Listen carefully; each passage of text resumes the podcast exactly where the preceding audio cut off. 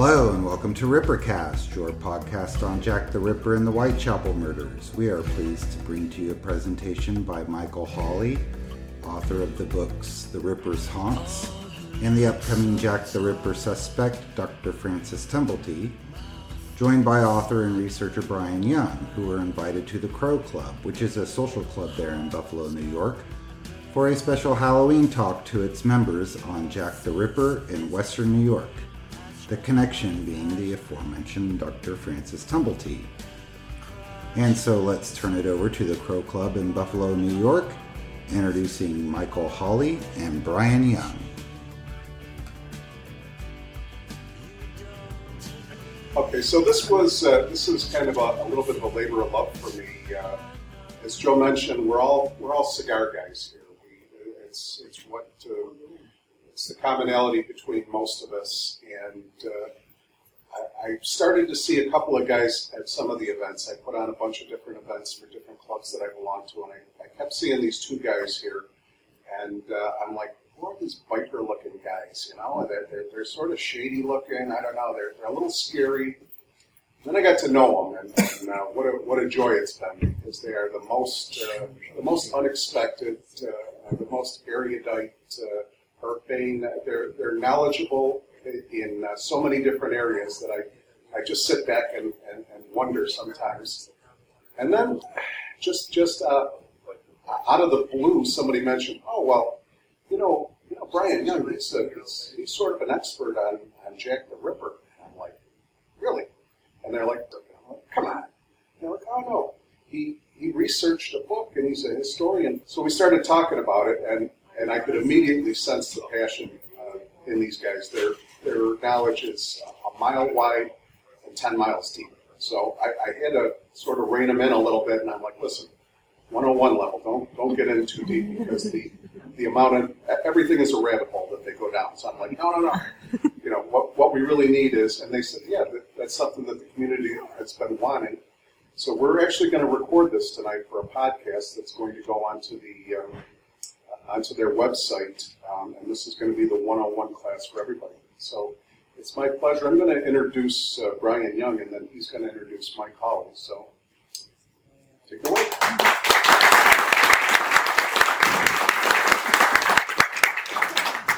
Thank you, Joe. Thank you, Kevin. It's uh, it's great to be here. Um, very surprised there's this many people who want to brave a Buffalo cold, dreary evening to talk about a serial killer from 130 years ago.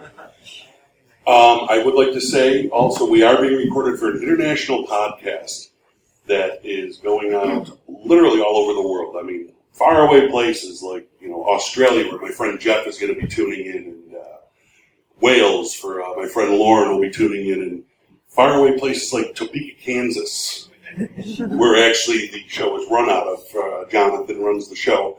It's called uh, Rippercast. It's available on iTunes, um, available through casebook.org, which is a research site for Jack the Ripper. This, of course, is the poster you all saw coming in. I'm the ugly guy on the poster there. Mike is the good looking guy on the poster there. Uh, a little bit about us. Uh, I've been researching and writing about the Jack Ripper case for 30 years. As sick as that sounds. I was 14 years old, the 100th anniversary of the Jack the Ripper killings. And at 14 years old, when something interests you, you just kind of grab onto it and never let go. 30 years later, I'm standing in the Crow Club talking about Jack the Ripper for you. Um, I've written articles for Ripperologist Magazine, the Whitechapel Society Journal, uh, tons of online blogs.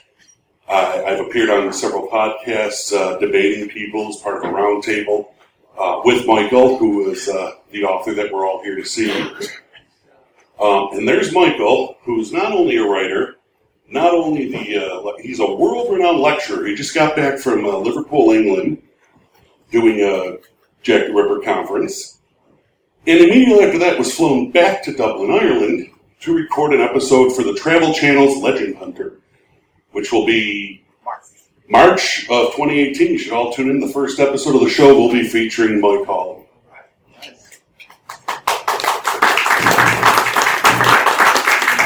It's, it's going to go to his head. Stop.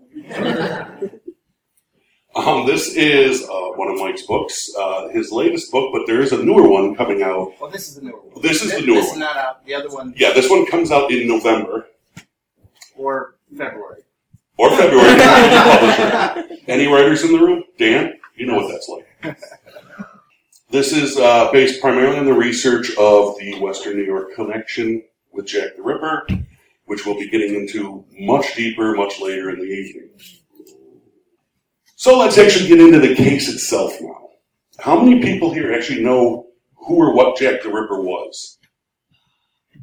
Okay, a few hands. In the autumn of 1888, in the city of London, there was a series of murders that became incredibly, incredibly widely reported through the media.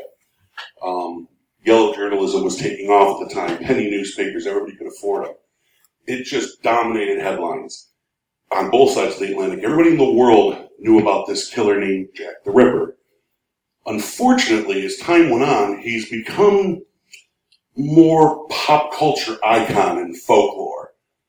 There's been hundreds of movies based on the Ripper killings, none of which are historically accurate. Some of the better ones, time after time, very realistic. H.G. Wells creates a real time machine. Jack the Ripper steals it. He has to come to San Francisco to get the Ripper. Totally believable. Alfred Hitchcock, one of his earliest films was The Lodger, based on the Ripper legend. Pandora's Box, the uh, very famous silent film with Louise Brooks, featured Jack the Ripper in the final scene. Look at that, more movies. You got Sherlock Holmes fighting the Ripper in Murder by Decree. Christopher Plummer, great movie, I really recommend it. Even Ivan Drago fought Jack the Ripper. Actually, he fought Jill the Ripper, but didn't kill her like Apollo. Television. Ripper Street was a very successful series that just ended on the BBC. But it goes way back to episodes of The Veil with Boris Karloff, uh, uh, show that he hosted, uh, very Twilight Zone like. Episodes of The Twilight Zone. Whitechapel was a series that was, what, two, three years ago, Mike? Yeah, where um, a modern day copycat killer was being tracked down by, I believe, someone who led a Jack the Ripper tour. Even Captain Kirk fought the Ripper. Comic books were not immune to the Ripper, too. Batman fought the Ripper. In Masters of Kung Fu, Fu Manchu mysteriously knew who the Ripper was and was letting him kill people. Music was never immune. Spinal Tap, if anybody remembers, had their rock opera Saucy Jack. Bob Dylan wrote songs about the Ripper. Morrissey, when he wasn't making us all want to slit our own wrists, was writing about Jack the Ripper. Judas Priest, believe it or not, Ripper. Screaming Lord Sutch, Jack the Ripper. The London, Ontario Minor League Baseball Club decided as a PR move to name their team the Rippers. Using a logo of a top-headed, cloak-wearing Jack the Ripper with a baseball bat. Didn't go over so well with the city council. As a matter of fact, uh, a lot of people have used the name to uh, profit in very bizarre ways. In Spitalfields, London now, there's a barber shop where the killings were called Jack the Clippers. Which is really, really quite tasteless. But the reality isn't funny, it isn't charming, it isn't cute. There was some pretty serious stuff going on here. Um, in 1888, the east side of London was actually one of the poorest sections in the entire world. There were up to 8,000 homeless people living in just the east end of London alone. Um, half of all children in that area died before the age of five. And one in 16 women who lived there were selling themselves just to have enough money to pay a night's rent, or to get a loaf of bread, or usually to buy gin with it. So when we say prostitutes, then that image of the streetwalkers all dolled up looking for customers, this isn't what it was. This is London at the time, greatest greatest metropolis in the planet. and yet the East End was an absolute poverty. It was slums upon slums upon slums. The worst ghettos you can imagine were nothing compared to what the East End of London at the time was. It was um, immigrants from around Europe were moving to London and were stuck in this rat infested, vermin ridden, 30 people to one room housing, no work, no food. Lots of prostitutes, though, so. Here on the map, I'm going to get a little closer to it.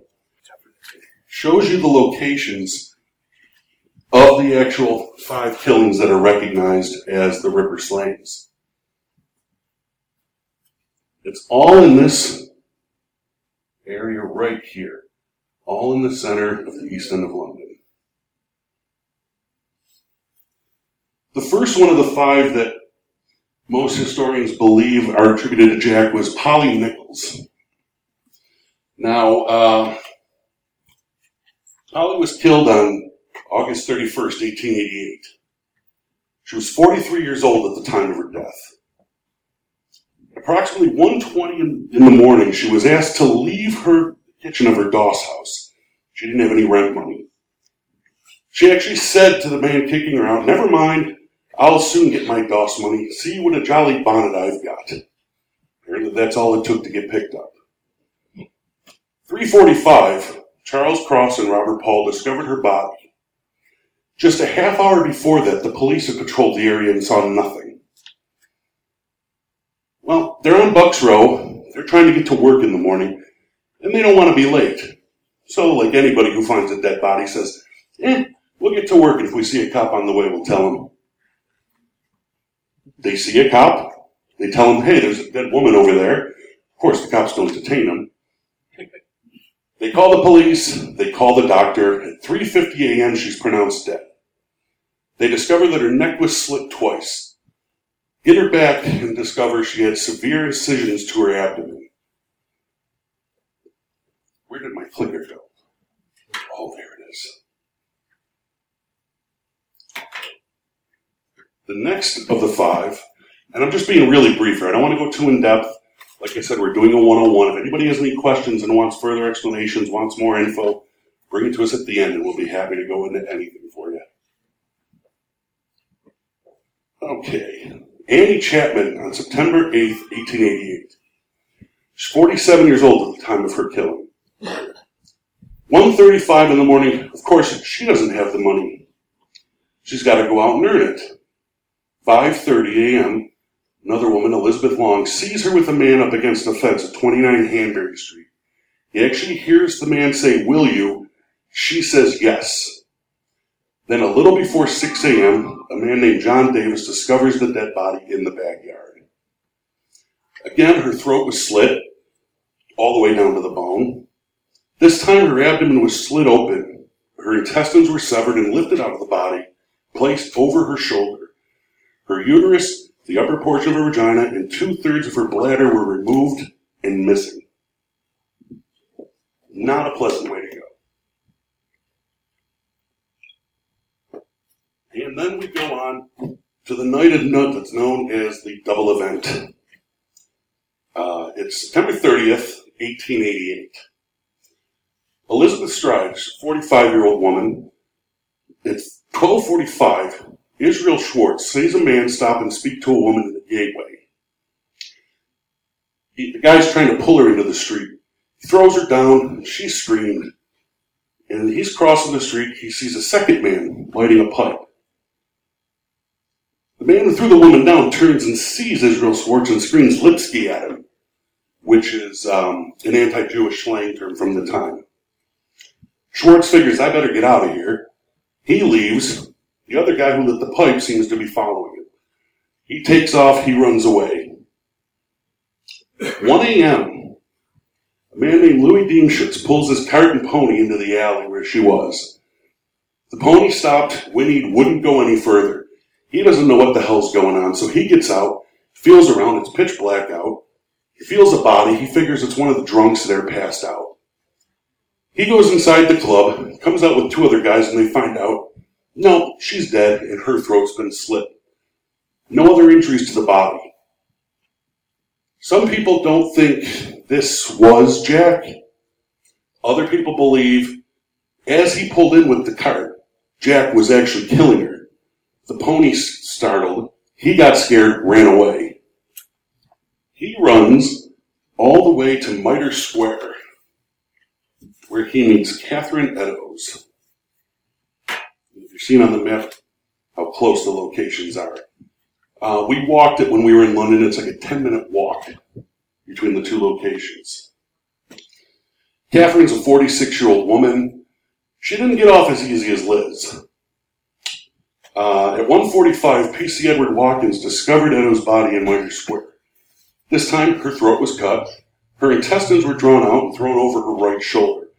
A piece of those intestines were cut away and placed between the body and the left arm. Her face was severely mutilated this time. He was slicing her eyelids and her cheekbone, cut the end of her nose off. He stabbed at her liver repeatedly and removed a kidney, also missing. Bringing us to what most people think was the last of the Ripper's killings Mary Jane Kelly. Mary Jane Kelly was a very special case, unlike the other ones that were old, drunk prostitutes. She was 25 years old approximately. There's no known photographs of her, just these renderings. There are reports that say she was beautiful and blonde, and other reports that say she was kind of a chubby little girl that is just kept to herself. We don't know for sure. We don't know if her name was Mary Kelly. That was a common name prostitutes used when they were arrested as a fake name at the time. Well, Mary Kelly actually had a room. She didn't have to go out and get her Doss money. And she lived at Miller's Court. So what the killer did with her was indoors. He had plenty of time to do with, with her whatever he wanted. He didn't have to worry about being caught. He didn't have to worry about the police coming after him. He was inside. And he did some pretty nasty stuff. Um, did you add the picture of this on there, Mike? At the end. At the end, I don't want to go into it. Mary's body is pretty brutal. For those who don't want to see that or hear about that, we're going to give you plenty of time to leave before the presentation ends. If you stick around to the end as an extra added bonus, you get the really gory stuff. Whoa. One slide. One slide with a lot of descriptions. So this leads us into these are the five canonical victims. These are the ones that most historians and experts agree are attributed to Jack. There are, however, oh, that's Mitre Square now. And how it was, this whole area has been rebuilt when the Olympics went into London. It's beautiful now. These are other victims that could possibly have been Ripper killings. Um, as you can see, people disagree between 12, between 20, between 5, between 3. We'll stick to the canonical 5 for this part of the lecture just because that's the general consensus. Now, the name Jack the Ripper is what everybody remembers. That actually came from a letter that was sent by someone claiming to be the killer. And it was September 27th, 1888, when a letter was received by the Central News Agency, signed Jack the Ripper. He wrote, Dear boss, I keep hearing the police have caught me, but they won't fix me just yet. I have laughed when they look so clever and talk about being on the right track. That joke about leather apron gave me real fits. I'm down on whores and I shan't quit ripping them till I get buckled. Grand work the last job. I gave the lady no time to squeal. How can they catch me now? I love my work and want to start again. You will soon hear of me with my funny little games. I saved some of the proper red stuff in a ginger beer bottle over the last job to write with, but it went thick like glue and I can't use it. Red ink is fit enough, I hope. Ha ha. The next job, I shall clip the lady's ears off and send to the police officers just for jolly, wouldn't you? Keep this letter back until I do a bit more work, then give it out straight. My knife is so sharp and I want to get to work right away if I get a chance. Good luck. Yours truly, Jack the Ripper. The chances that this was actually written by the killer are pretty slim to none. Most people think it was a journalist at the time, wrote it, sent it to the news agency to create a story. But what he did is create the greatest name ever given to a serial killer that's lasted 130 years. There were other letters just as famous. One known as the From Hell letter, which is where the Johnny Depp film gets its name. And that was simply written to George Lusk, who was the chairman of the Vigilance Committee. A bunch of citizens got together and said, the police won't catch him, so we'll catch this guy. Lusk gets a letter one day that just says, From hell, Mr. Lusk, sir, I send you half the kidney I took from one woman and preserved it for you with the, the other piece I fried and ate. It was very nice. I may send you the bloody knife that took it out if only you wait a while longer. Signed, Catch Me When You Can, Mr. Lusk. Now, the likelihood that that was written by the Ripper, most people don't believe. The fact that he did send a kidney right after a kidney was removed from someone, they claim the kidney had signs of Bright's disease, which so did the victim. Bright's disease is a disease of the kidney from alcoholism, so pretty much everybody in the East End would have had Bright's disease. What lends credibility to that is it wasn't sent to the police, it wasn't sent to the news. It was sent to this loudmouth who was coming after him. And he didn't sign it Jack the Ripper. Suspects. This is Mike's favorite part. There have actually been 500 named suspects in the Jack the Ripper killing. Some of the most plausible ones people that we know were in the area at the time, people that had the capability of being there. And then there's ones that make no sense, like Lewis Carroll, the author, where the theory is he had anagrams in his books, and he had confessed to being the killer through these little stories and poems in his books. Uh, my favorite theory was that the Elephant Man was the killer, because of course he would never have been recognized walking the streets. The most Montague John Druitt, whose picture is circled, is considered by some to be a leading suspect, as is a man named Aaron Kosminski and Chapman up there. These were all people that the police named as suspects at the time. That's the only reason people want to give them credibility now. The police named them at the time.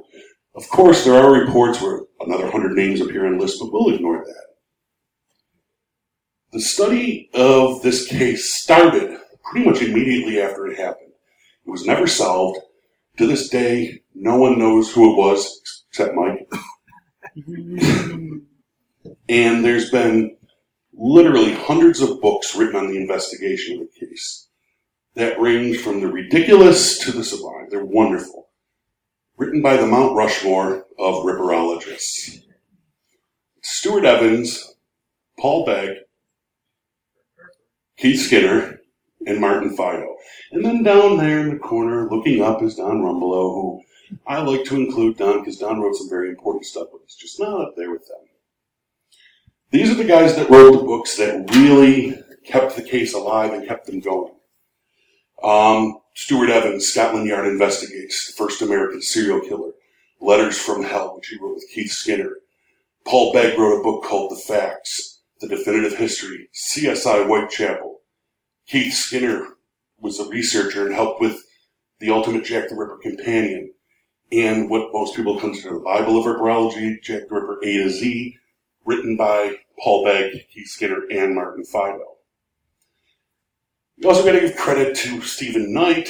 I don't like to. In 1978, wrote a book called The Final Solution, which brought so many people into the case because he claimed it was a royal conspiracy committed by the royal family and the royal physicians and Walter Sickert, the painter, and it's incredibly convoluted. Apparently, Prince Edward Albert had a baby with a Catholic.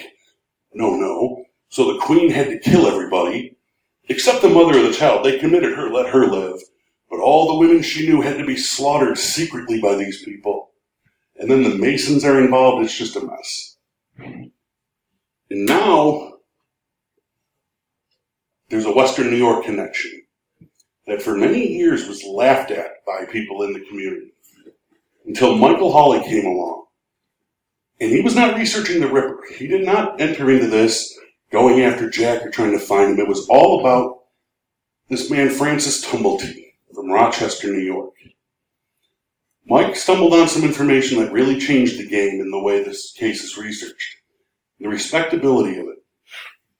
And the respect Mike is getting from those people on the Mount Rushmore is unbelievable.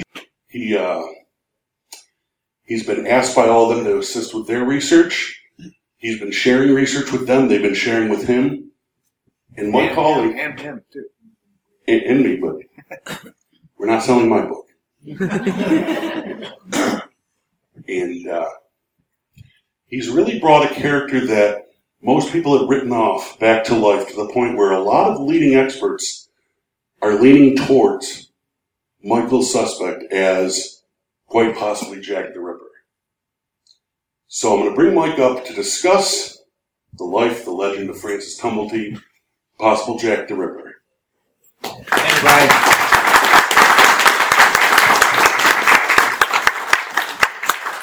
Yeah, it was nice. The uh, the book, uh, The Ripper's Haunts, uh, what happened really, Stewart Evans was the one that uh, rediscovered Francis Tumblety with a letter that I'm going to talk about, about 1993.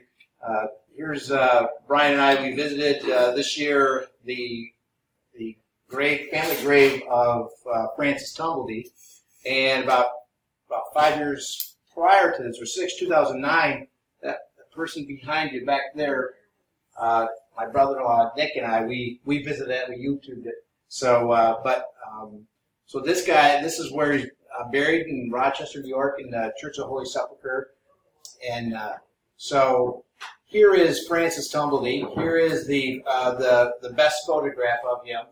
If you Google Francis Tumblety, you'll see a guy in a helmet. That's not him, and that's one of the things that I kind of surprised people this last year is that's not him. That was, I mean, he Tumblety had someone, a younger man, take a picture, and but uh, it, it's a it's a double. So, but what happened was in 1992, Stewart Evans, he now he's been doing uh, research for 50 years, and he's a retired police officer. But what happened was, even back then, he, he had been studying, you know, researching for 30 years. And so someone came to him and said, "Hey, I've got some uh, Ripper letters, or not uh, letters from the Ripper, but just Ripper connected letters. So Stewart Evans grabbed it. He thought it was going to be nothing, but lo and behold, it was the chief inspector Secret Special Branch of Scotland Yard. You know, like if you who's watched that movie From Hell? Just one or a couple people, but like if you see that, they always have special branches of bad guys. They're kind of like the Gestapo people, where they you know keep an eye on all the other police officers. But what it was is they're basically the CIA version of Scotland Yard, and he was the man in the know of everything. So he wasn't directly involved with the Ripper investigation, but he was indirectly. He was always in. And so what happened was, is 1888 with the murders, around in 1913, a famous journalist at the time, this guy named Sims, who had already retired, he was still in, interested in who Jack the Ripper was. He was convinced of a different suspect, Druitt and because he has some connections to Scotland Yard. So he decided to send a letter to Chief Inspector Littlechild. Littlechild said, I don't know about that Dr. D guy, but Dr. T, Tumblety, uh, and he talked about who Tumblety was. He says he's a very likely suspect. Here is the Chief Inspector of, Scott, uh, of Special Branch saying he's a very likely suspect, and that he had this bitter hatred of women. And so that shocked Stewart Evans because Stewart Evans had never heard of Francis Tumblety basically Scotland Yard did a great job burying him, but there were some other reasons for that as well. So then, in that same letter, is a little child named the possible reporters that started that name Jack the Ripper as well. So that was a big thing too. So that Littlechild letter is a serious, I mean, it's a serious document. So then for the next two years, he researched and wrote a book out in 1995 called The Lodger, and it did really well but it put uh, Francis Tumblety right on, you know, uh, you know, here's, everyone knows Stewart Evans. So, but what happened is Stewart Evans stopped researching Tumblety in 95 and others researched and basically it was limited evidence. So they ripped it apart.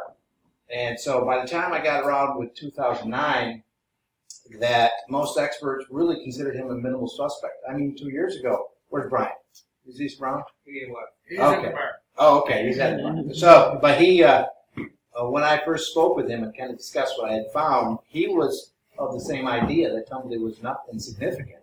So then what I did was I just did my own style of research, uh, and I just kept on finding new stuff. And so, and here's the letter, uh, what it says, what Littlechild said. He goes, I, closer there so I can read it. I never heard of a Dr. D in connection with the Whitechapel murders, but amongst the suspects, and to my mind a very likely one, was a Dr. T, and then sounds much like D. He was an American quack named Tumblety and was at one time a frequent visitor. So he continues, and at, at the bottom here he says, or in the middle it says, but his feelings towards women were remarkable and bitter in, in the extreme effect on record. Earlier there he talks about this large dossier that Tumblety had. Lots of Lots of experts still today think that that dossier was part of special branch. I'm convinced it was actually in the uh, in investigative department. But in this case, and then at the very bottom, but it is certain that from this time the Ripper murder came to an end. What happened was Tumblety, nobody saw the murders. And so when uh, he was arrested, let me uh, give you, I'll, I'll continue with that when I get to that. And says, in this case, one of the things that we I discovered was that there were actually three Scotland Yard inspectors that considered Tumblety a one of the key suspects at the peak of the murders. There are no other suspects that have named by three of these. Here's Assistant Commissioner Robert Anderson, who was in charge of the investigation. He contacted City Police uh, detect, um, chiefs of police asking for more information on this guy. What happened was when he, uh, was arrested on suspicion on the street, like a whole bunch of other people, if you were a, a male, single, or as a lone male, not in groups, but a lone male, if you were talking to a, a casual prostitute, you were likely going to be arrested on suspicion because they, they were arresting everybody at the time. And so then when uh, they found out who he was as they sent uh, a cable to headquarters, Scotland Yard. He had this huge file on his extreme hatred of women, and uh, he was an American doctor because there was a possibility that because Jack the Ripper eviscerated really fast that he had anatomical knowledge. And then that one Jack the Ripper letter has a lot of Americanisms in it. And so they were thinking possibly maybe an American doctor. And there were some other theories about that. So and also uh, a uh, there's witness eyewitness testimony of a man in a slouch hat, which that's what he was wearing. So they were they they took him seriously, but nobody saw the murders, so they didn't have any hard evidence on him. But what they did have is he had four letters in his pocket from young men. He was he was gay. So and uh, that act was illegal back then. It was called gross indecency. So they said, well, they thought they were, they're going to get him off the streets, so they arrested him for gross indecency. Well, he eventually sneaked away out of the country because that was a misdemeanor offense. Posted bail and sneaked out, and murder stopped. But, and this is uh, kind of the the at the time what happened. So uh, he was arrested. It was basically his uh, second arrest. He was initially arrested on suspicion, but then he was taken into custody for the gross indecency November seventh. But he always had expensive jewelry in one pocket, uh, diamonds, and he had uh, thousands of dollars of today's value of cash in the other pocket, never to mix. And so he could easily have posted bail right then, and then November 9th is the Kelly murder. While some experts don't Mary Kelly was a Ripper victim, Tumblety was still free to have done something. So what happened was is uh, he had his remand hearing then, and uh, which remand means that uh, are we going to keep him in jail or are we going to allow him to um, post bail, and they allowed that because it was a misdemeanor offense. And then his committal hearing was November 14th. So November, November 14th, they committed him to Central Criminal Court, which is, this is a magistrate's court, police magistrate's court. So what happened was, is he posted bail on November 16th here, and he was free. And by November 19th, the grand jury brought back a true bill, which means they were convinced he was guilty, basically, because they were going to send it up. and that's right when he's he took off. Uh, we have evidence of him taking money from his New York bank, and on November 20th, and by November, so usually he went took went to New York City back and forth from Liverpool because he had a sister that lived there, and so but this time he sneaked across to the Channel, and uh, and uh, Chief Inspector Littlechild said the the the the last time he was seen, or the first time he was seen outside of England was at Boulogne. The last time he was seen was right here. Uh, the ship La Bretagne, or whatever that is, it took off on November 24th at noon, and he was on board that ship and made it back to America December 2nd. But now he's in America, and it was a misdemeanor charge, so it's not extraditable. So he didn't go to Canada because they would have extradited him back because Canada was still kind of he was still they were still part of the British kind of empire, Canada, even though they're a sovereign nation. Yet uh, United States could not be extradited, and the murder stopped. So um, one of the things here's an eyewitness accounts. One of the questions is is does Tumblety fit any of the eyewitnesses accounts? And here's one right here, right after the Kelly murder, that we have a tall, well-dressed man and uh, it's reported that spot here. So he does fit one of those. There's not others, but again, nobody saw the murders. So there are no eyewitness accounts of the murders. So even the H.H. Holmes uh, uh, History Channel thing, here they, they made a composite of Jack the Ripper by 15 eyewitness testimonies. I don't get that when nobody saw the Ripper murders. How can you have an eyewitness testimony?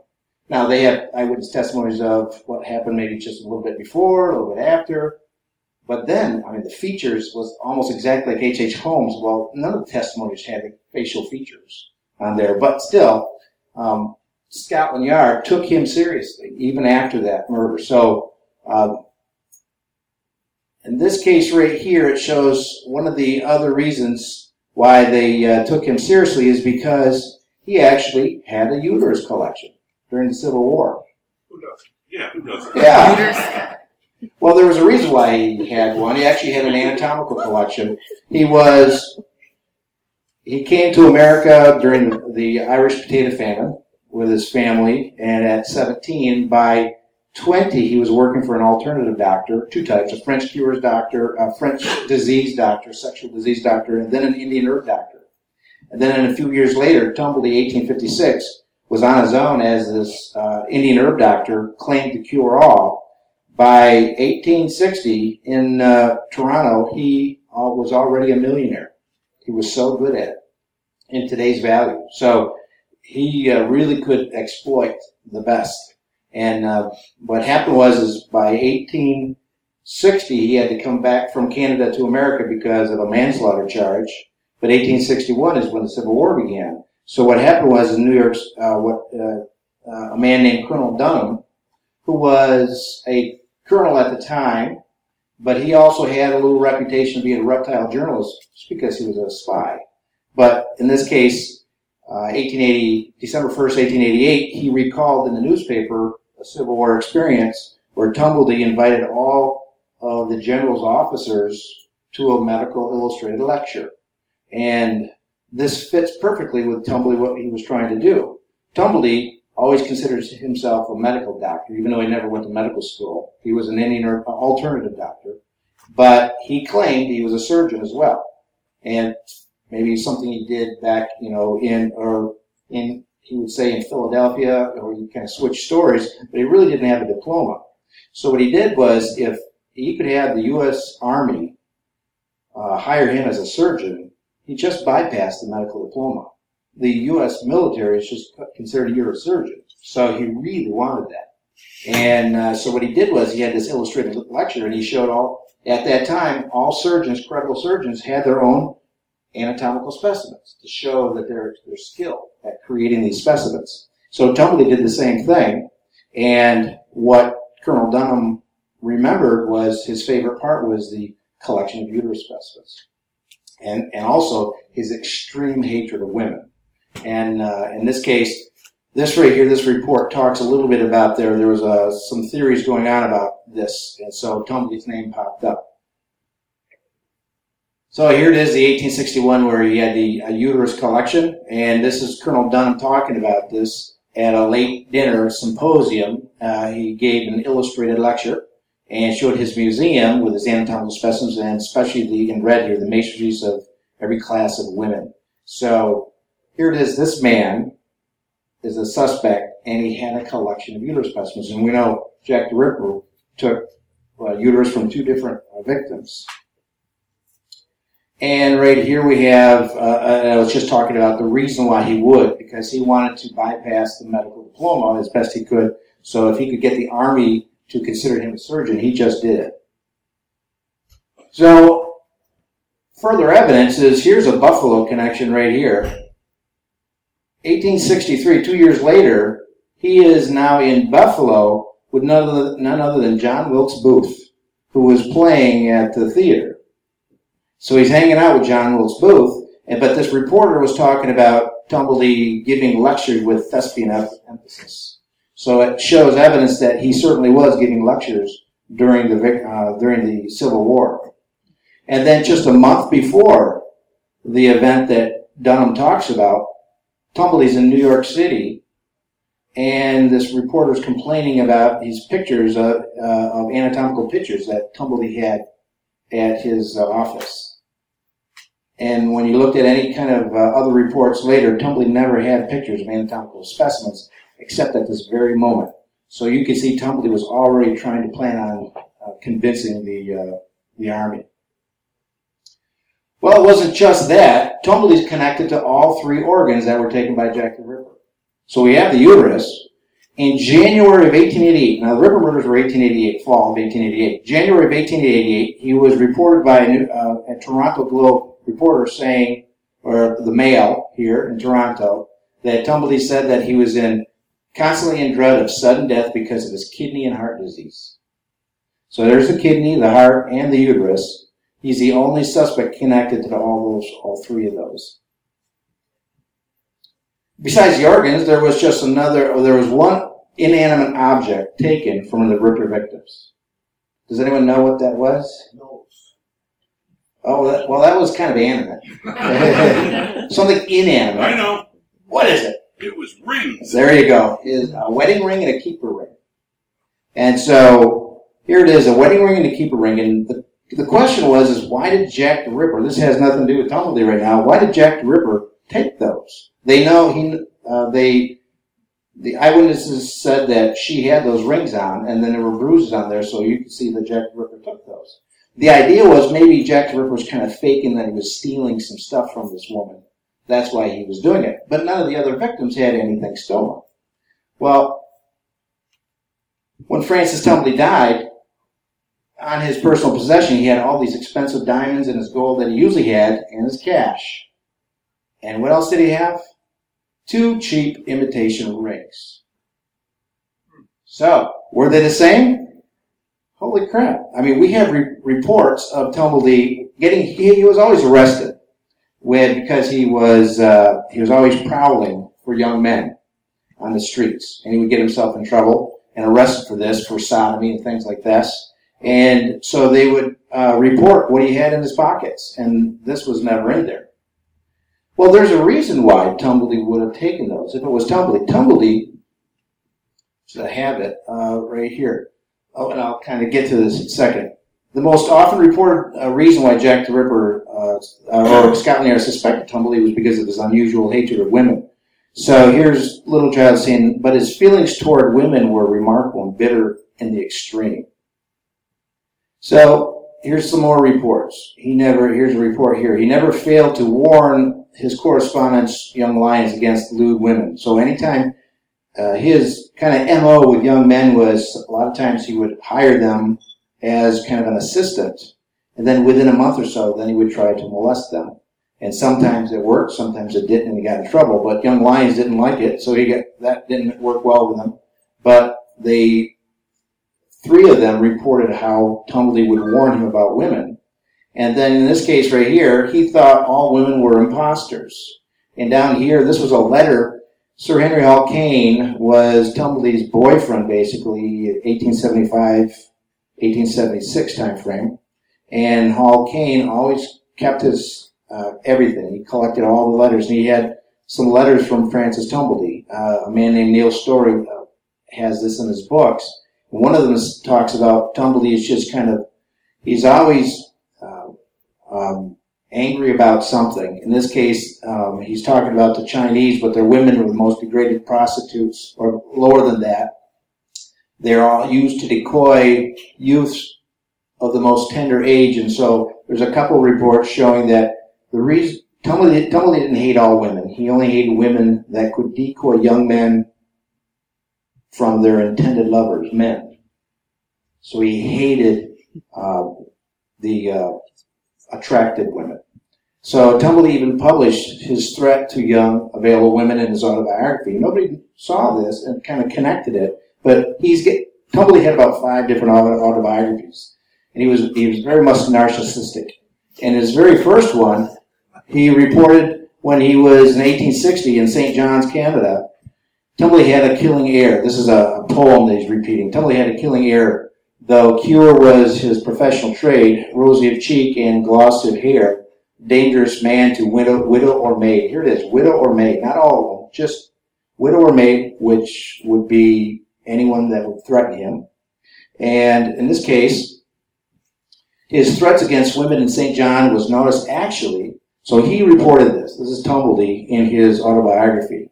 There is a, an article talking about Tumblety when he was in St. John's and said that, uh, let's see, after a while, they, the more intelligent people got their eyes open to the fact that he was a charlatan, and pretty, pretty soon afterwards, stories began to go around about his indecorous treatment of some of his lady patients. And that happened, that was 1860. 1875, in Liverpool, notice the same thing. So the, the reporters in Liverpool had no idea who Tumblety was. They didn't even know his name because Tumblety wouldn't give his name out. But here's what they reported here. So in this case, this she declined, whereupon he ordered her to get out, legs and all, or else he would kick her out. Other women, young and unmarried. It's amazing how the reporter said, specify what kind of women have fled in alarm from his premises and say his language and conduct suggested danger. So, and then this one right here is when we finally see Tumblety connected to surgical knives. 1881, young man named Richard Norris under sworn testimony. He, he worked for the New Orleans Police Department for decades. And so he had uh, lots of awards. But when he was 1881, he admitted he was 19 years old. He was watched, he was in the St. Charles Theater and Tumblety sat next to him and asked, asked if he would write a letter for him. And basically it was, he knew that Tumblety was going to ask him for sexual favors, for money. And Norris admitted that he did that sometimes when he was younger. Although in 1895 he was married and had children at the, at the time, he had to admit to the judge and under oath, under oath, that he did this. This was illegal. And he works for the New Orleans Police Department. So in this case, he talks about uh, when he went up to the the room of Tumblety's, Tumblety had this travel chest. And 1880s, by the way, half the year Tumblety would be in London.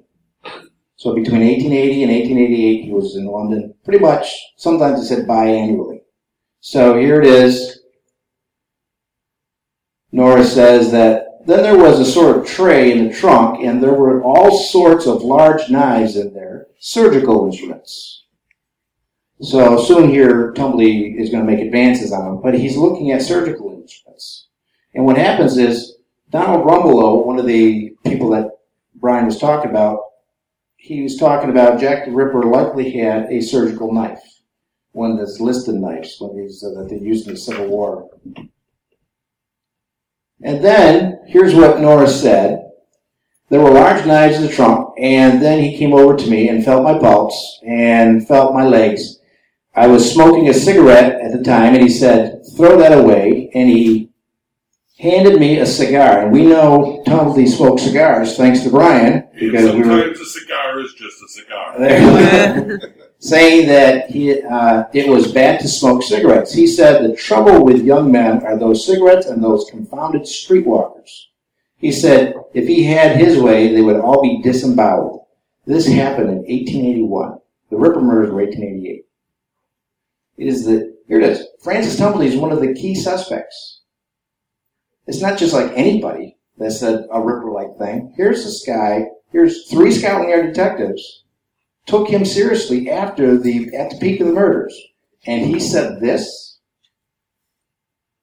Also, 1903 is when Tumblety died, and he was in St. Louis, and he had a will, and so that will was he only uh, bequeathed about a third of his his money. He had in today's value about three million dollars, but then he bequeathed only to a portion of his relatives, or his nieces and nephews. No siblings were alive at the time. Actually, his sister, but then she passed away soon after. But in this case, so she, he would give it Mary Fitzsimmons ten thousand of, which is thousands of dollars in today's value, and the two brothers, Michael and Charles, zip nothing. He just screwed everybody. And in this case, so what happened was is the other family members sued the uh, the will, saying that Tumblety was not of sound mind and body, therefore the will is null and void. That's what they were trying to do. So it was a five year battle. So it was it was a compromise at the end. But what happened was is they realized two years earlier Tumblety actually had a, a will in Baltimore. Now a lot of people thought that that was just a fake. One of the reasons why they were claiming it's a fake is because under here he bequeathed today's value of $27,000 to uh, the Baltimore Home for Fallen Women. When you look that up, it was specifically for prostitutes. Tumblety hated prostitutes. So why is he trying to give money to them? Well, the answer is not because he was feeling guilty. Some people thought this. This guy was a psychopath. I mean, uh, that's one of the things that you look at throughout his life. He had lacked remorse. There's, if I can get to him, there's a bunch of stories about how he lacked remorse. What he was doing was he was greasing skids. He was Catholic, and back then, like many, even though it's it's not uh, correct uh, uh, how the Catholics believe it, but what he thought was he's going to earn his way to heaven. So he's going to basically give that money so he can kind of like you know get an edge on. So and again, attempted to earn his way to heaven because of sins he had committed in the past. So they would be like sins, something to that effect. So, um, I mean, I could go on for hours on fitting personality profile. One of the differences I found out too was most people thought that Jack the Ripper was a sadomasochistic serial killer, as in because they were uh, prostitutes. But two experts, Professor Brent Turvey and uh, uh, Dr. Barrett, neither have a dog in the fight. They just decided to look at the Ripper victims and see what they saw. They did not see sadosexual. They did not see what they and they did what they saw was anger retaliatory and reassurance oriented behavior, which is that's why you put something on display, some deep inadequacy in the in your past. But he saw that. That matches identically to Francis Tumblety. Nobody else. So, but now this is where uh, the next slide. this is this is the moment that anybody who doesn't want to see the nasty, gory, bloody mess. I do. I don't, I don't say would leave because I'd say close your eyes. yeah. Or you can just close your eyes if you want, but uh, the next uh, no, you can uh, you can control that. I don't even like looking at this, and I've been seeing it for thirty years. Okay, ready? Eyes closed. Now these are actually two of the victims that they have photographs of. One is Catherine Eddowes here. She's on a meat hook right here. And then, uh, and she oh, was. she comes in just for the nasty part. and then this is Mary Kelly. Kept it nice and kind of hard. Yeah, we didn't zoom in on that one. So, I mean, it is completely evisceration. And uh, and I got to tell you what it looks like. This both of these victims. Uh, there was a anatomical Venus at the time uh, in a lot of uh, dime museums. Uh, within a half hour, half uh, a mile from Tumblety's home in New York City, five museums had these anatomical Venuses that look just like that. And the Venus, the goddess Venus, is the goddess of physical heterosexual love. Someone would have hated him. This was the, the goddess being mutilated. So what happened in January 1888 again, 1888, the New York City Police Department ripped those things apart. They took them out. So uh, kind of an interesting connection there as well. And the uh, the Mary Kelly, if you go back, is completely opened up. Um, her entire abdomen, all of her organs and intestines are removed. Her face, which luckily we did not zoom in on, is hacked beyond recognition. You can't even tell it's a face. It actually looks like a melted wax figure. A close up look. This is also the one murder that we know he used more than one weapon on. Um, her thigh was hit with a hatchet after it was skinned. And you can actually see the hatchet mark on the bone. Her organs were removed and placed around the room. Some on the table next to her, some under her pillow, some under her arm. It was just under her head. It was um, it was a pretty brutal killing. I'm one of those people that Mike mentioned earlier that does not believe Mary Kelly was a Ripper victim. Um, I think whoever did that to Mary Kelly knew who she was. That seemed a lot more, especially the damage to the face seemed a lot more personal than someone like uh, Francis Tumblety or Jack the Ripper. But the possibility is one of the arguments, like you said, people say Tumblety was in prison at the time. Well, no. Mike discovered he was not actually in prison at the time. He was there and he could have done it if it was Jack. Of course, Tumblety had multiple surgical implements in a travel chest. And half the year, he'd be in London in that same travel chest. So, of course, he hated them. Ryan, I, have got a question. Yeah, I was going to say we're going to open up to questions now. Um, questions lights for me. on? So, Questions for me uh, about the general case, or Mike about the general case? Anything about Francis Tumblety? my, my question is about the Mary Kelly uh, Yes. uh, victim. Oftentimes, when there's so much um, trauma to the body, it indicates some knowledge between the victim and the aggressor. Yes. As, speaking as a policeman of 32 years. So, was there anybody in her life that was a suspect in this? Uh, th- there was, and a lot of people do not believe he was a suspect. To me, he seems the most likely. His name was Joseph Barnett. He, he lived with Mary at uh, Fabulous Court in this one little room.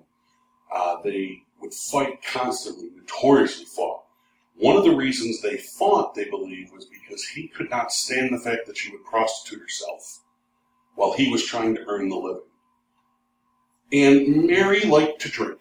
So when Mary didn't have money, Mary would go out and, and prostitute herself.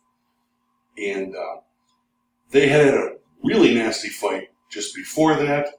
He had left. He stormed out. She was bringing other prostitutes home with her. He says, I'm done. I'm leaving. I'm out of here. Slams the door, leaves. And then this happens. To me, I'm on the case then, he's the one I'm going after first. Now, the other thing is that uh, on the flip side, if it was Jack the Ripper, this is the only victim that was indoors, and now the difference between MO and offender signature, MO would be what you're doing to get the task done, as in cutting the throat deeply. Cutting the throat deeply would be stopping the heart, so when you eviscerate, you don't get splattered all over. Offender signature was based on, you know, let's say you it was a huge hatred of women, you are attacking that part, more that signature. And if you look at it that way, Mary Kelly would have been the only one that he had hours with, that he could actualize his entire uh, uh, um, uh, plan, agenda. The other ones were within seconds, minutes at best.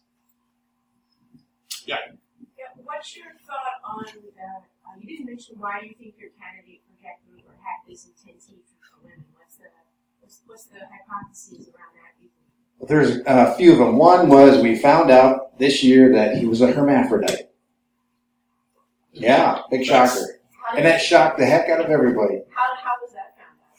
Well, what happened was is in the when the, a guy from St. Louis contacted me to find he wanted to he want he wants to break into the films and he uh, he wanted to do a, a short film for his graduate class on Francis Tumblety, so he contacted me and asked what should he do, and I said, well, if anybody knows anything about Francis Tumblety and has the goods on, it's those relatives. So what you need to do is find those uh, depositions, those testimonies from those relatives, especially a couple of them that um, uh, Michael Fitzsimmons, especially, and see what they said. Well, then that's what we found, and what happened was is the Undertaker talked about this. You know, had, actually actually having a micro penis, and then the the uh, attorney in Baltimore, uh, a Robert um, Simmons, said that uh, he saw this, and he, there was rumor that he was a hermaphrodite. So he straight out asked him, "Are you, you know, neither man nor woman kind of thing?" And also, this Richard Norris said that he was a hermaphrodite. So then the attorney said, "You mean neither man nor woman?" And he said, "Exactly." So could he have been just having maybe just a micropenis? They're all considered intersex conditions today. And what happened was in 1994, there was a long-term study that showed that that adolescents with these conditions, it was 39% of them had ext- uh, severe psychopathology. Not that they're all getting, uh, you know, uh, serial killers, And, and there's never been one known to be a serial killer. right? But what's I want to state that right now. Yeah, so what happens is, though it causes extreme inadequacy, especially um, me being raised Catholic as well, is that he cannot consummate, consummate any marriage back then. And there would, especially coming from, um, he was 17 when he came over at the peak of the potato famine, so he saw the mass starvation at the time. And so he was, he was probably gay at birth. But you could see also that the the men in the family were literate, the women, the sisters were not. So there was a, a quite a you know, already a male dominated kind of the, the Tumblety clan as well. But there was there were reports that he hated women even when he was a, uh, a teenager, and probably because now he used to go. The weird thing after Kim comes back from the uh, 1888 after his last autobiography, he hangs out full time at night in the slums where the the uh, the prostitutes collect who he thinks should be for him. So he sees it firsthand. Those people, those are the ones that are the biggest threat. So probably it was a lifetime thing. And again, because uh, especially for the podcast, I want to stress that there is no known serial killers that were intersex hermaphrodites. We're not claiming, Except Tumblety. except Tumblety, we're not claiming that if you are intersex, you're a serial killer. Um, the other thing about these documents, and the reason that no one's seen these before, because no one ever thought to look about his contested will. All the research that was done on him was all the cities he lived in and his arrest records. Everyone went after court records, arrest records. Mike told this guy, "Dude, they contested his will there. Go look into that." These files hadn't been touched since 1903. Or 1908, I think. 1908. They were never open. They were still, he said, uh, when they got to the archives, they were still covered in coal dust from when the buildings were heated with coal. So this is all information that no one has ever reported, no one has ever seen until we got it. And uh, the interesting thing is, he sent us these documents. He was literally taking pictures with his iPhone of them and sending them to Mike, and Mike was sending them to me. And we'd be on the phone every night going, "This is amazing. This is incredible." He has no idea what he has here. It's a, it's a psychological profile of Tumblety for the last 20 years. What they wanted to do was, uh, they wanted to show, did was Tumblety, did he go insane the last couple years before, in 1903? They did not care about the Ripper murders. They did not care that he was a hermaphrodite. They did not care uh, that he was gay. Because there are some people are thinking, well, they're focusing on that because back then they thought that was insanity. Therefore, that's why they were focusing, on, and they paid all these people off. Well, there there's 47 sworn testimonies, and what they show was uh, most of them were about that last couple of years, but they had a lot to show in the last 20 years, from 1881 to 1903, to show that his pattern would change. Well, he was weird from the beginning, so he was just freak. I mean, I mean, there was a neighbor lady and saw him in Rochester, 1895, in uh, one of the dark streets, uh, you know, like alleyways, just sitting there, quiet. She walked by and he's just in the dark. And that's Well, how I I did Yeah, this is also a guy that uh, throughout, throughout most of his life was a peacock. I mean, this is a guy who wrote several biographies about himself. He dressed in fake military uniforms. He would jump into parades. Um, he wanted Next to Lincoln. next to Lincoln and a Lincoln parade. And uh, we didn't even mention that he was actually arrested as part of the Lincoln conspiracy. That's a long story. Long story. Um, he always wanted to be known. There were advertisements in all the papers everywhere he went. And then the last 20 years of his life, everything changed. He wanted to be anonymous. Um, something changed in this guy. Completely different motivation. Completely. Yes. Uh, two quick questions. One, I believe something something was burned in uh, Mary Jane Kelly's fireplace. Wasn't there? I don't know if it was a body part or if it was papers. There's a part of a hat too. There was some uh, clothing as well that was, burned. but uh, uh, yeah, that's as far as I know. What Okay, I don't know if you found any specific relevance for what was burned because I know there's a theory that it was evidence or something, but it could have been her roommate or boyfriend hiding something like that. Yeah. Uh, and the other question I had is, if somebody had the, the money that he had, so he would carry money in one pocket and jewels and things, why did he spend so much time in Whitechapel, which was just hell? I mean, He always, when we found out right from the beginning, even in uh, when he was younger, he spent his nights in the slums. And even Richard Norris goes, "Why do you do that?" And the reason was because of his passion. He he, he was hypersexual, and he would, he would every night he would go walk those slums. And that's one of the things that they were weird. It was just so weird about. He was always in the slums, and so and he admitted two things. One is that uh, uh, January 1889, he admitted to a New York World Reporter that he was in the Whitechapel district during the during the, um, the murders. But also, young Norris asked him in 1889, and he said that Tumbley said that yes, he was there as well. But he that's where he would hang out. Yeah, and it it wasn't just in London. It was in uh, D.C. He was picked up in the uh, in the red light district, um, New Orleans. Um, there's Go to Mexico. Mexico, he would go. Yeah. He now he associated with all the West End people of London.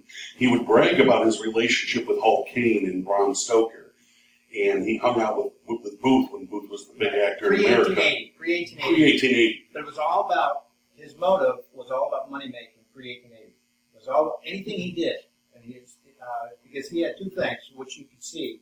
He had narcissistic personality disorder, and he had no friend ever. And so this antisocial personality disorder you can see right from the beginning.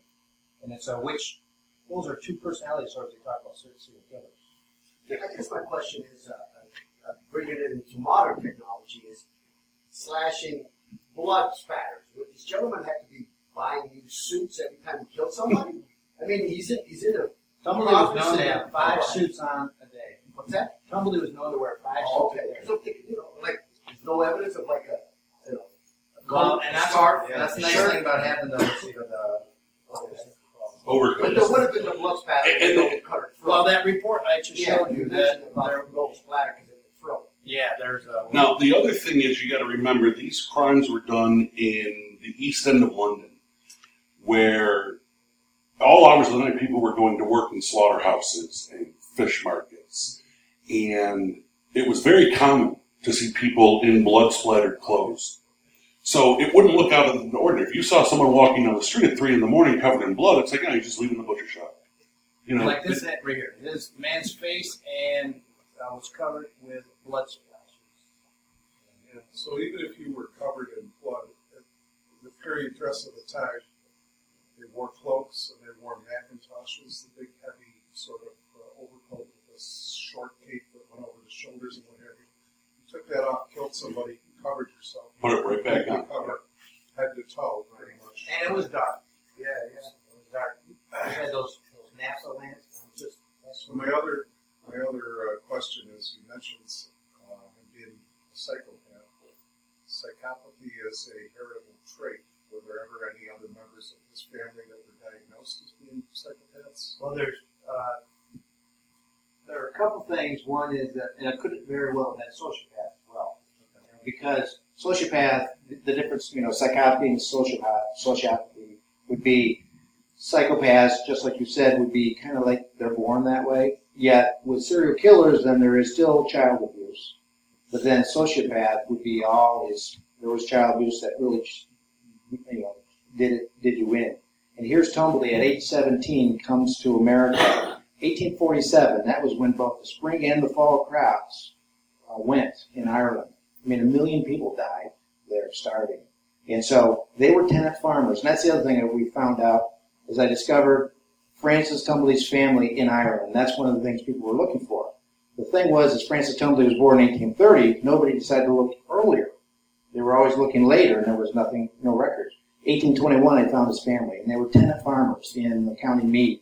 And then these latest uh, reports showed that the uh, the nephew um, Michael Fitzsimmons says that Tumblety, the, the, he was born in Meath, County Meath, and Tumblety would uh, at 10 years old took him, who was five, to uh, the the, the uh, school. Again, it was only you know, men that were going to school at the time. How old would he have been in that era? He was born in 1930? 1930, 1830. 1830. This So- is 1888. Right, so he's 58, and I'm and I'm uh, I'm 55. All yeah, I had a five or 54 year old. But I can guarantee you, I can still do anything like that. So what happened was, but that's a good point also because most people were still thinking that Jack the Ripper was sadomasochism. And what happens is when you look at that profile, that's a younger man tends to be, but he wasn't sadomasochism. I always tell people, if Jack the Ripper was sadomasochism, Francis Tumley didn't do it. But the experts that have no dog in the fight said they see anger retaliatory, and they see, and there was especially the narcissistic uh, personality disorder where there there's it's an impulse, something something uh, that switch, and that January 1888 is when he said he was in constant dread of sudden death because of kidney and heart disease, and then uh, and Take a few with and then, so, but there's also some stuff about this, uh, uh, we don't have enough time about the elixir stuff, but it's in the, in the book, but there's a lot of, uh, a lot of stuff going on. Yes. What did he do to become so wealthy? He was, it was basically his Indian herb doctor business. When he was, well, 1847, 1850, when he was 20 years old, he started into the alternative business with, he was just an office boy for two doctors. One was that French disease doctor, but then this R.J. Lyons Indian herb doctor came into town and was just charismatic, and he followed him. And then next thing you know, that was uh, around 1850, 1856. Tumblety is in London, Canada, as a full-fledged Indian herb doctor, and then MD, so he could claim he was both. So if he have was a, sorry, if he was a, working on syphilis at the time, he probably was exposed to mercury, which causes madness in a lot of people. Yes? Well, the allopathic medicine at the time still uh, was given mercury, regular medicine, and they were still bloodletting. So that was one of the things that he actually uh, advertised against was mercury because he was going against the normal medical doctors. So Is there any associated with like a best friend? Somebody he, a confidant he, he he looked up to? Never. He looked up to? Not that he looked up to. The closest we would have would be Norris, um, the guy who gave the testimony about the surgical knives, because we know his relationship with Norris lasted several years, twenty years. Uh, every Mardi Gras he would end. Now, Norris got married within that time. So, but every Mardi Gras, it was either a day or a few days, that he would- or a few months. And that's a gentleman who's been told, who told He's the one who he, he admitted and all that. he admitted to having um, relations with him when he was 19. He testified about the knives. He was associated with him for 20 years. Even Norris, Tom- Norris said that Tumbley never talked about his family. And he w- never did. And he had two brothers, right? No, Tumbley had, he was an 11th child. And mostly sisters, oldest sister all the way down, but two, two brothers that were kind of on the younger side as well. But Lawrence was the oldest brother that never married. And one of the things that uh, a descendant of the Tumblety clan said that there was homosexuality in their family line. Well, Francis Tumble one.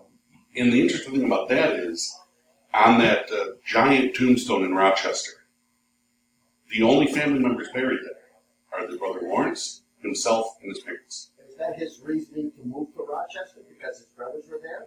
Or, Uh, like, why did he pick, he came from England, he he couldn't go to Canada? The answer, the short Rochester. answer is yes. But if Tumbly Clan was in Rochester, Rochester. also in London, Canada, Toronto, and then you can see this. And then the sister was actually in New York City. Met them. This was just discovered too. Oh, okay. To the book. Not this one. Oh, The next one. Future reading. Even if uh, Mary Kelly may or may not have been a Ripper victim, Yes. I think it was Eddowes or one of the other four, and Kelly had their um, intestines Yes. removed. And Three I of think them. that they were purposely placed by the left shoulder or by the arm. Uh, almost the impression I had was that they were kind of gently placed there. They As were opposed to gently thrown placed, yeah. aside, And Which uh, doesn't seem to be that, that s- sadistic. It seems more of a, I don't know, Well, passionate. there's two. There's a couple theories on that. One of the theories is is that they were done in a, in a ritualistic Masonic symbol. Um, I don't buy for a second. The other thing is he's going for a certain organ. He's got to get to it quick. He's got two minutes in the dark. He's just taking those intestines and putting them back, and there they are. Catherine Eddowes was one of those. It was within minutes that patrol constable was. So I had to been that fast. Yeah, within uh, ten minutes they patrol, and within ten minutes they Her found the body. Her body was still steaming. So, and then, um, but right, especially when he, if he was after something, that's what I talked about. Is Tumbly he was looking for. Now Tumbly died, uh, and the surgeon said that the old days they used to call it Bright's disease, but it was nephritis, you know, kidney disease. But uh, Tumbly had that. And remember, he wasn't called Jack the Gentle uh, Surgeon. It was Jack the Ripper. He was ripping these people apart very quickly. Um, if he was going for something specifically, he had to get at it as fast as he could. And what are you going to do with the organs? You just throw them back. Now, is any of his uh, hardware or his knives anywhere? Well, uh, Is there a- if you want to help me research, here's what happens. Uh, what we found out is that uh, sworn testimony, we found out that Mary Fitzsimmons, who lived in Rochester, Plymouth Avenue, was the place that he would uh, store his stuff. And so that family kind of fizzled out, though. So uh, we can't find it. Yeah. So, but if it would have been, it would have been Rochester because that's where he fell out. Yeah. And he died in St. Louis, so there could have been things there. He spent a lot of time in New Orleans. There could have been things there. Um, more than likely, if anything exists, it's in Rochester. Does this, does this, your work, does it elevate Tumblety in your mind to the lead suspect? I know this is, like you said in the beginning, this is going against a lot of the conventional wisdom over the last few decades. Right. Is he elevated now to the lead suspect? We always talk about top three.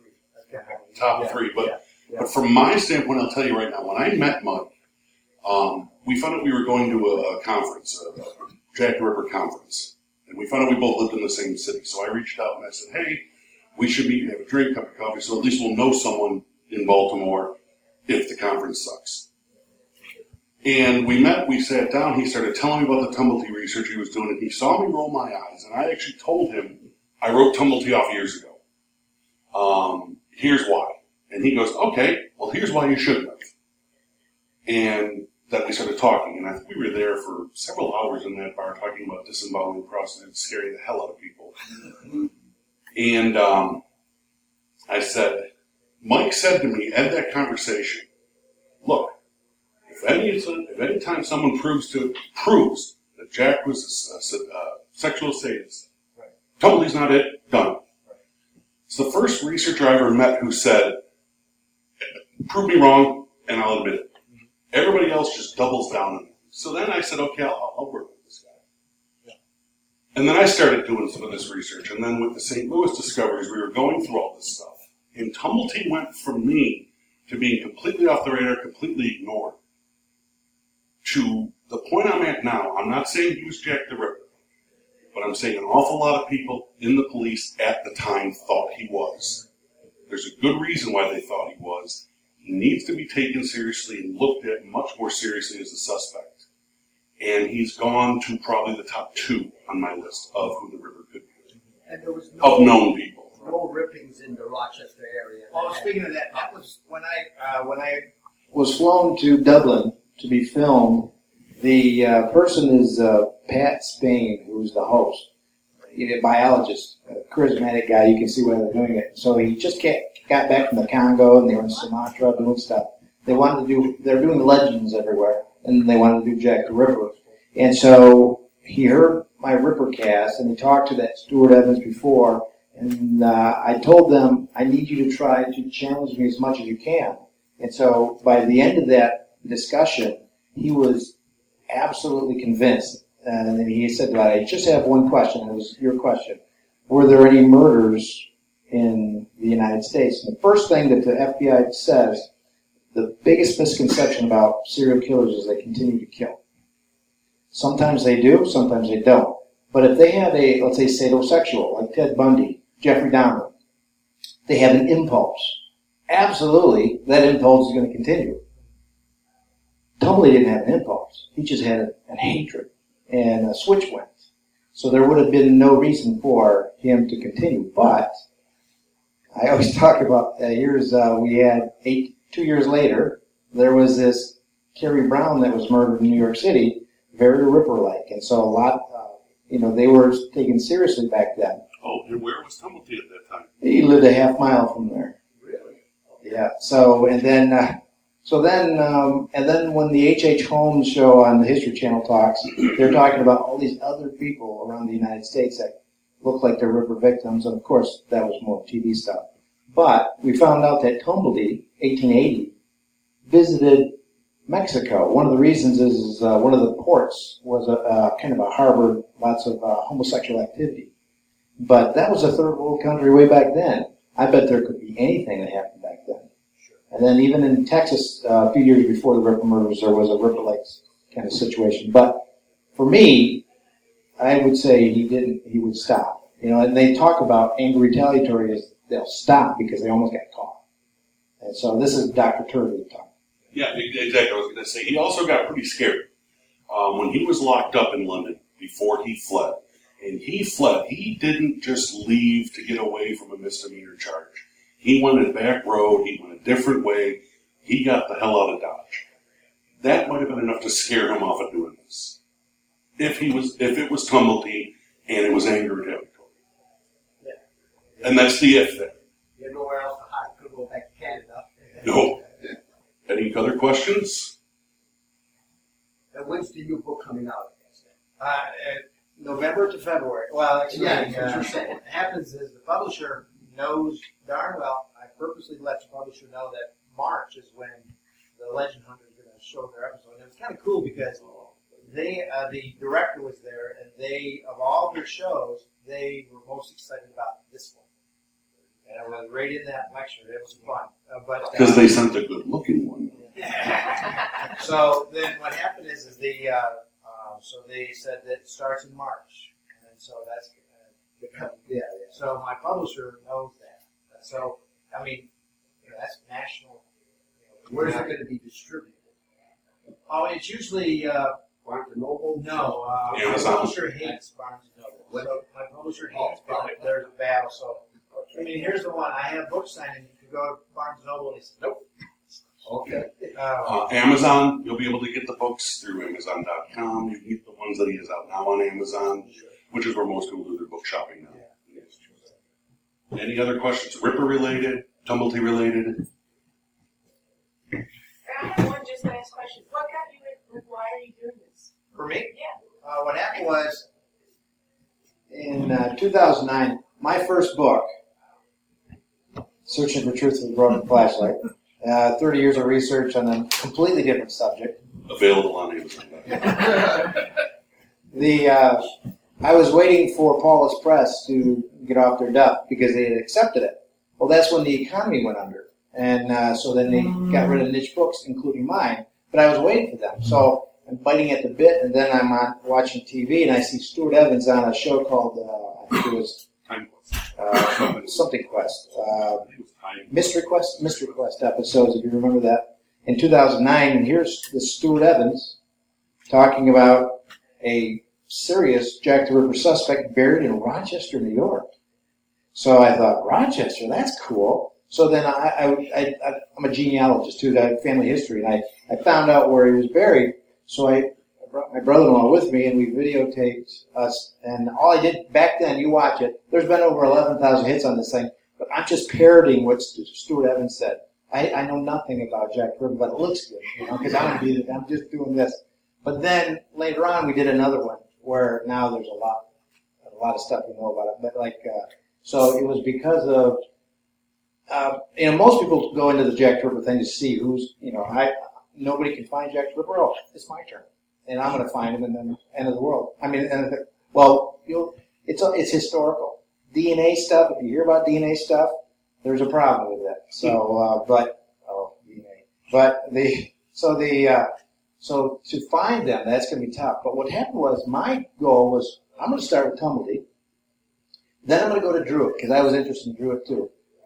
So, but I, I wanted to be convinced it wasn't Tumblety first. And when I was looking at all the stuff against Tumblety, and there was a lot, I thought it was crap. I thought Stewart Evans was right. And, and I mean, some of the bizarre reasons why Tum- there was this anti-Tumblety thing going on, and it was convincing everybody. I thought, what's going on here? So I, you know, jumped in and then did my, my style of research, which really helped out. And then, uh, so, but, uh, that's kind of what happened. And then I'm still going. We found more. And then now we're finding more in Canada. We're going to find more in Chicago. I mean, this guy was everywhere. I mean, there is more stuff we found on this guy. And to find out that he's a prime suspect, a key suspect that said Ripper-like stuff. Hold it. I mean, that Paul Begg said when my book was Head and Shoulders Above the Rest, we didn't know about that yet. I mean, he just went to the top three. Uh, and then when Paul Begg says, everybody follows. He loves Paul guy. Paul's my hero. Hi, Paul. Paul will be listening to this too. So, Hi, but Paul. So, but there is still more. Then, um, and so that's the next one's getting published with. Uh, going to talk about that basically that personality profile with 47 sworn testimonies and depositions. And there's differences. One person has a different one and a different reason. There's reasons for all that stuff, and so I like to get into those details because I think it's important. Now, um, if there's no more questions. Mike does have two of his books here uh, that he will be signing, so you can come over. There's more than two, though. More than two, two different books. Uh, you can come over, meet the author, uh, get him to sign a book, uh, picture with them if you want. I mean, I've done it. I, there's evidence of it. So, um, if any, no one else has any questions, thank you for listening. And here's Kevin. So, ladies and gentlemen, the gentleman is here is my dominant Heron. I hope you had a good uh, time tonight. This was a fantastic, I always say, on a dark and stormy night. Yes. Yeah. Just what we had uh, the day before Halloween. What an interesting uh, uh, journey this has been, uh, I think, for a lot of us. Came in here with, you know, some people obviously had a high level of knowledge on this, other people, first time we've ever really looked at the case, but uh, it was fantastic. We have a huge hand, really, for, for Brian and Mike.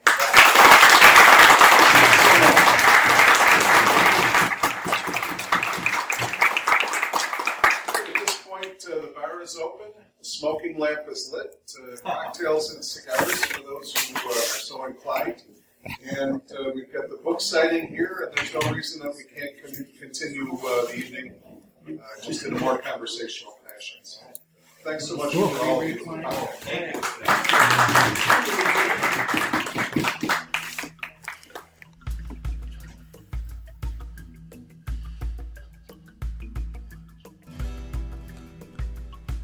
And that was Michael Hawley and Brian Young at the Crow Club in Buffalo, New York, with Jack the Ripper in Western New York.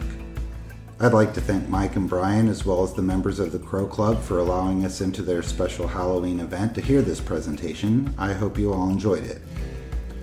We are a podcast sponsored and hosted by casebook.org, where you will find over 100 guest speaker talks, conference presentations, author interviews, and roundtable discussions all about the Whitechapel murders in Victorian and Edwardian East End history and crime. For any questions or comments on the podcasts we release, you can contact us on Facebook or Twitter by searching for Rippercast. And I would like to thank you all for listening. We'll see you next time.